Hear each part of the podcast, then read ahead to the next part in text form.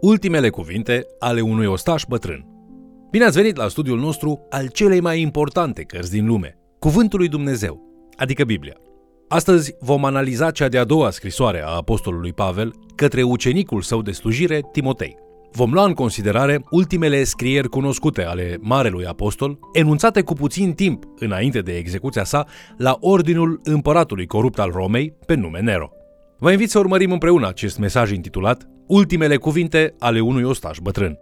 Epistola a doua către Timotei este o scrisoare pe care Pavel o scrie cu puțin timp înainte de a deveni martir pentru credința sa. Această scrisoare este una dintre epistolele pastorale, împreună cu 1 Timotei și Tit. Pavel împărtășește o legătură profundă cu Timotei, ceea ce explică de ce alege să-i scrie în puținul său timp rămas pe acest pământ. În această scrisoare, Pavel îl îndeamnă pe Timotei să fie un conducător curajos și harnic pentru Dumnezeu. După ce a fost eliberat din prima sa închisoare la Roma, se pare că Pavel călătorește în Spania, Creta, Efes și Macedonia. În jurul anilor 64 sau 65 după Hristos, împăratul roman Nero condamnă creștinii pentru un mare incendiu la Roma și începe să-i omoare în moduri bolnave pentru propria sa distracție. În timpul acestei mari persecuții, este foarte probabil că atât Pavel cât și Petru să fi fost arestați și executați. Se crede că Pavel a fost decapitat și că Petru a fost răstignit cu capul în jos. Este important să rețineți că acești oameni de credință au murit de bună voie, în numele credinței lor ferme în Isus și au murit totuși cu o pace și o încredere de nezdruncinat în Dumnezeu. Ce exemple grozave de dăruire adevărată! Acum, să continuăm în studiul scrisorii. Spre deosebire de scrisorile către romani și către efeseni, în 2 Timotei, Pavel nu are nicio așteptare să fie eliberat. Pavel știe că este în drum spre împărăția cerească a lui Hristos. Proximitatea morții lui Pavel dă greutate acestor ultime cuvinte ale lui, făcând discursul lui cu atât mai special și mai demn de ascultat și studiat. Dacă ar fi să vizitați închisoarea Mamertine din Roma, ați aprecia greutatea fiecărui cuvânt din 2 Timotei. Circumstanțele tipului de închisoare în care ar fi fost captiv Pavel au fost proiectate în mod deliberat de romani pentru a face zilele și nopțile prizonierilor lor cât se poate de mizerabile. Era o închisoare făcută pentru a umili, a dezumaniza și pentru a tortura. Era genul de temniță care era rezervat celor mai urâți prizonieri ai romanilor. Pavel scrie fiecare cuvânt în timp ce se confruntă cu cele mai grele condiții posibile. Având în vedere această introducere, să ne uităm la conținutul scrisorii. Pavel își începe scrisoarea cu mulțumire, în 2 Timotei, capitolul 1, versetele 3 la 5. Mulțumesc lui Dumnezeu căruia îi slujesc cu un cuget curat, din moș strămoși, că neîntrerupt te pomenesc în rugăciunile mele zi și noapte. Căci mi-aduc aminte de lacrimile tale și doresc să te văd ca să mă umplu de bucurie. Îmi aduc aminte de credința ta neprefăcută, care s-a sălășluit întâi în bunica ta Lois și în mama ta Eunice și sunt încredințat că și în tine. Pavel se gândește foarte mult la Timotei și se roagă constant pentru el. El tânjește să-l revadă pe Timotei, iar amintirea sa despre lacrimile lui Timotei ne spune că sentimentul este reciproc. Pavel îl laudă pe Timotei pentru credința sa autentică și sărbătorește moștenirea spirituală cu care a fost binecuvântat. Tu ce binecuvântări spirituale vei transmite următoarei generații? Pavel este îngrijorat de situația de slujire a lui Timotei. Acesta este tânăr, timid din fire și fragil din punct de vedere fizic. În ciuda acestor provocări, el este rugat să înfrunte și să corecteze învățătorii falși din Efes, care sunt hotărâți să ignore conducerea în timpul unei persecuții în biserică. Pavel îl încurajează în 2 Timotei, capitolul 1, versetele 6 la 7, spunând De aceea îți aduc aminte să înflăcărezi darul lui Dumnezeu care este în tine prin punerea mâinilor mele, căci Dumnezeu nu ne-a dat un duh de frică, ci de putere, de dragoste și de chipzuință. Pavel este sigur că Timotei, indiferent de cât de timid este din fire, se poate ridica la nivelul necesar, bazându-se pe darurile spirituale care îl însoțesc de la intrarea în lucrarea de slujire. Apoi, în 2 Timotei, capitolul 1, cu versetul 8, Pavel îi face o invitație grea lui Timotei, spunând, suferă împreună cu Evanghelia prin puterea lui Dumnezeu.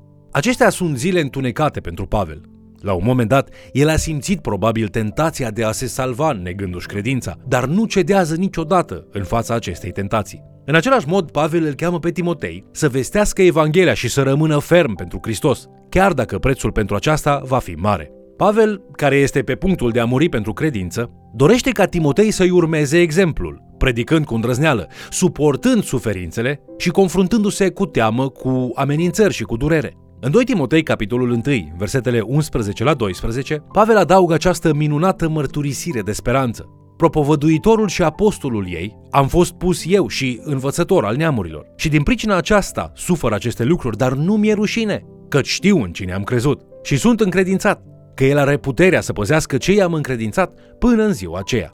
Pavel nu este intimidat nici măcar în fața morții, declarând cu îndrăzneală speranța pe care o are în Isus, căci știu în cine am crezut și sunt încredințat că El are puterea să păzească ce i-am încredințat până în ziua aceea. Ce credință uluitoare! Pavel îi spune lui Timotei că are încredere de plină în Dumnezeu și își dă viața pe deplin în mâinile lui. Pavel crede că Dumnezeu îl va proteja, că îi va da putere și îl va ajuta să rămână credincios până va muri și va fi înviat la viața în Hristos. Pavel menționează că toți cei care erau cu el l-au părăsit, cu excepția unui individ numit Onisifor. Poate că Pavel se gândește la Timotei în timp ce menționează acest lucru pentru că vrea ca Timotei să trăiască, ca și Onisifor, care nu se teme de persecuție și nu se temea să-l întâlnească pe Pavel în închisoare. Pavel dorește ca Timotei să găsească curaj, chiar dacă se pare că persecuția este după fiecare colț. Chiar și asocierea cu Pavel l-ar pune în pericol. În 2 Timotei, capitolul 2, versetele 4 la 7, Pavel îi dă lui Timotei trei ilustrații puternice de fidelitate și loialitate în slujire. În primul rând soldatul, apoi sportivul și apoi fermierul. Pavel spune în 2 Timotei, capitolul 2, cu versetul 4. Niciun ostaș nu se încurcă cu treburile vieții dacă vrea să placă celui ce l-a scris la oaste. Când cineva este chemat să fie soldat și pleacă la război, el nu mai acordă atenție vieții sale în vremurile de pace. În schimb, el se angajează complet în eforturile de a câștiga acel război. În același mod, trebuie să ne dăruim tuturor, cu toată inima, misiunii Evangheliei. În 2 Timotei, capitolul 2, cu versetul 5, Pavel vorbește despre sportivi. Și cine luptă la jocuri nu este încununat dacă nu s-a luptat după rânduieli. Există reguli pentru fiecare concurs atletic și există și reguli pentru viața cu Hristos. Una dintre aceste reguli este că trebuie să-ți ridici crucea zilnic și să fii dispus să-L urmezi. Aceasta implică suferință, dar Hristos promite că El ne va da harul de a persevera prin suferință. Ca un atlet care respectă regulile sportului lui, trebuie să-L ascultăm pe Hristos ca slujitori ai săi. Aceasta implică suferință, dar Hristos promite că El ne va da harul de a persevera prin suferință.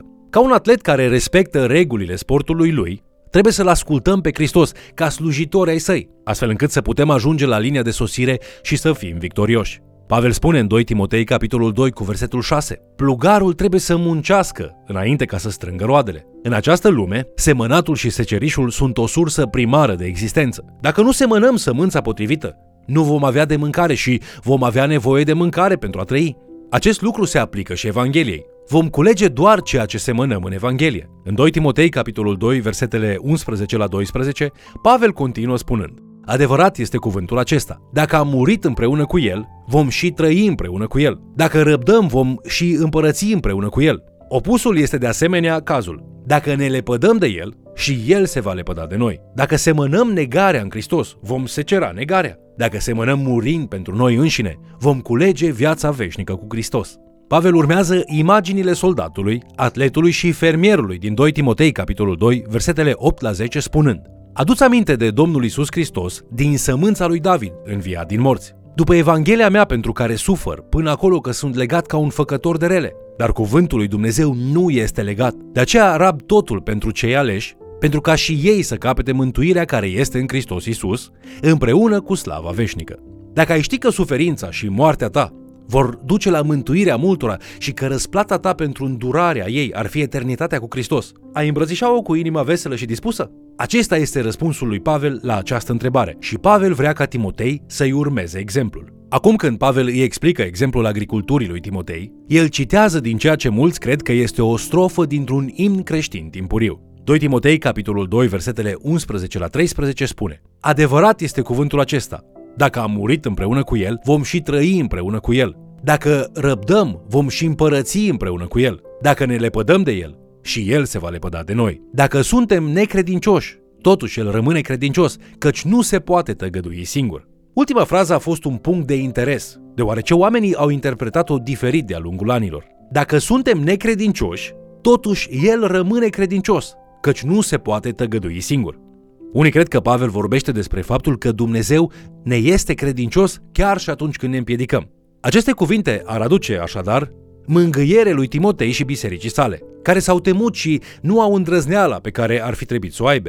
Această interpretare abordează ultimul verset ca pe o promisiune. Alții iau acest verset mai mult ca un avertisment. Conform acestui punct de vedere, acest pasaj este un exemplu de tehnică literară folosită în poezia antică, în care liniile paralele repetă aceeași idee, dar din perspective diferite. Deci, pentru Pavel, prima și a doua linie despre viață și domnie poartă același gând. Vom culege răsplata eternă a devotamentului față de Isus. Urmând acest model, liniile 3 și 4 ar face afirmații similare. Rândul 3 spune clar, dacă ne lepădăm de El, și El se va lepăda de noi. Aceasta este o versiune negativă a secerișului și semănatului, despre care se vorbește în rândurile 1 și 2. A patra linie trebuie așadar să ne avertizeze că dacă suntem infideli, vom culege infidelitate. 2 Timotei, capitolul 2, versetele 14 la 17 mai spune Adu-le aminte de aceste lucruri și roagă-i fierbinte înaintea lui Dumnezeu să se ferească de certurile de cuvinte, care nu duc la alt folos decât la pieirea celor ce le ascultă. Caută să te înfățișezi înaintea lui Dumnezeu ca un om încercat, ca un lucrător care n-are de ce să-i fie rușine și care împarte drept cuvântul adevărului. Ferește-te de vorbăriile goale și lumești, căci cei ce le țin vor înainta tot mai mult în necinstirea lui Dumnezeu și cuvântul lor va roade ca gangrena. Din numărul acestora sunt Timeneu și Filet. Aici Pavel îl avertizează pe Timotei cu privire la intrarea în dezbateri inutile cu oameni ai căror scop este doar să câștige certuri. Astfel de oameni pun mai mult preț pe a câștiga discuția decât pe adevăr. Există o diferență între discuție care duce la descoperire, în care toți cei implicați caută adevărul, și dezbaterile nesfârșite și infructoase care implică oameni care vor doar să îi învingă pe ceilalți. Cum facem să ne păzim inima și să ne asigurăm că purtăm discuții din motivele corecte? Putem lua același sfat pe care îl dă Pavel lui Timotei în această scrisoare. Petreceți timp în citirea Scripturii. Abia atunci putem corecta învățătorii falși și ne putem asigura că nu devenim noi înșine unul dintre aceștia. Pavel expune chemarea lui Timotei cu o ilustrare în 2 Timotei capitolul 2, versetele 21 la 23, spunând Deci, dacă cineva se curățește de acestea, va fi un vas de cinste, sfințit, folositor stăpânului său, destoinic pentru orice lucrare bună. Fugi de poftele tinereții și urmărește neprihănirea, credința, dragostea, pacea, împreună cu cei ce cheamă pe Domnul dintr-o inimă curată. Ferește-te de întrebările nebune și nefolositoare, că știi că dau naștere la certuri. Ca instrumente ale lui Dumnezeu, trebuie să fim vase curate. Trebuie să ne curățim pentru a fi plini de lucrurile lui Dumnezeu. Această curățare capătă două forme, predarea și comportamentul. La fel ca Timotei, trebuie să spălăm influența învățăturilor false și să depășim ispita. Suntem chemați să fim plini de dreptate, credință și dragoste, lucruri care abundă atunci când suntem în Hristos. În încheiere, puneți această întrebare. Ce fel de vas dorești să fii? Vei sta ferm pentru Hristos în mijlocul persecuției? Vei fi curajos, harnic și disciplinat în lucrarea lui Dumnezeu? Te vei strădui după adevăr în cuvântul lui Dumnezeu? Vei trăi o viață creștină care va deveni un exemplu pentru alții? Doar urmându-L pe Hristos și rămânând în El, putem trăi viața victorioasă la care suntem chemați. Vă mulțumesc pentru că ați fost alături de noi, studiind Cuvântul lui Dumnezeu. Cele mai importante cuvinte pe care le rostește o persoană de-a lungul vieții sunt adesea cele despre care știe că vor fi ultimele. Deci, ce alege Marele Apostol Pavel ca ultimele sale cuvinte către iubitul său ucenic? Studiază bine scripturile și fi un exemplu bun pentru alții, dezvăluind minciunile, propovăduind adevărul, biruind pasiunile tinereții, ajutându-i pe alții să trăiască o viață disciplinată și onorabilă. Până ne întâlnim din nou, Dumnezeu să te binecuvinteze și să te țină ferm în mâinile sale iubitoare. Te invit să ne urmărești în continuare și, de ce nu, să mai chem cel puțin o persoană să ni se alăture.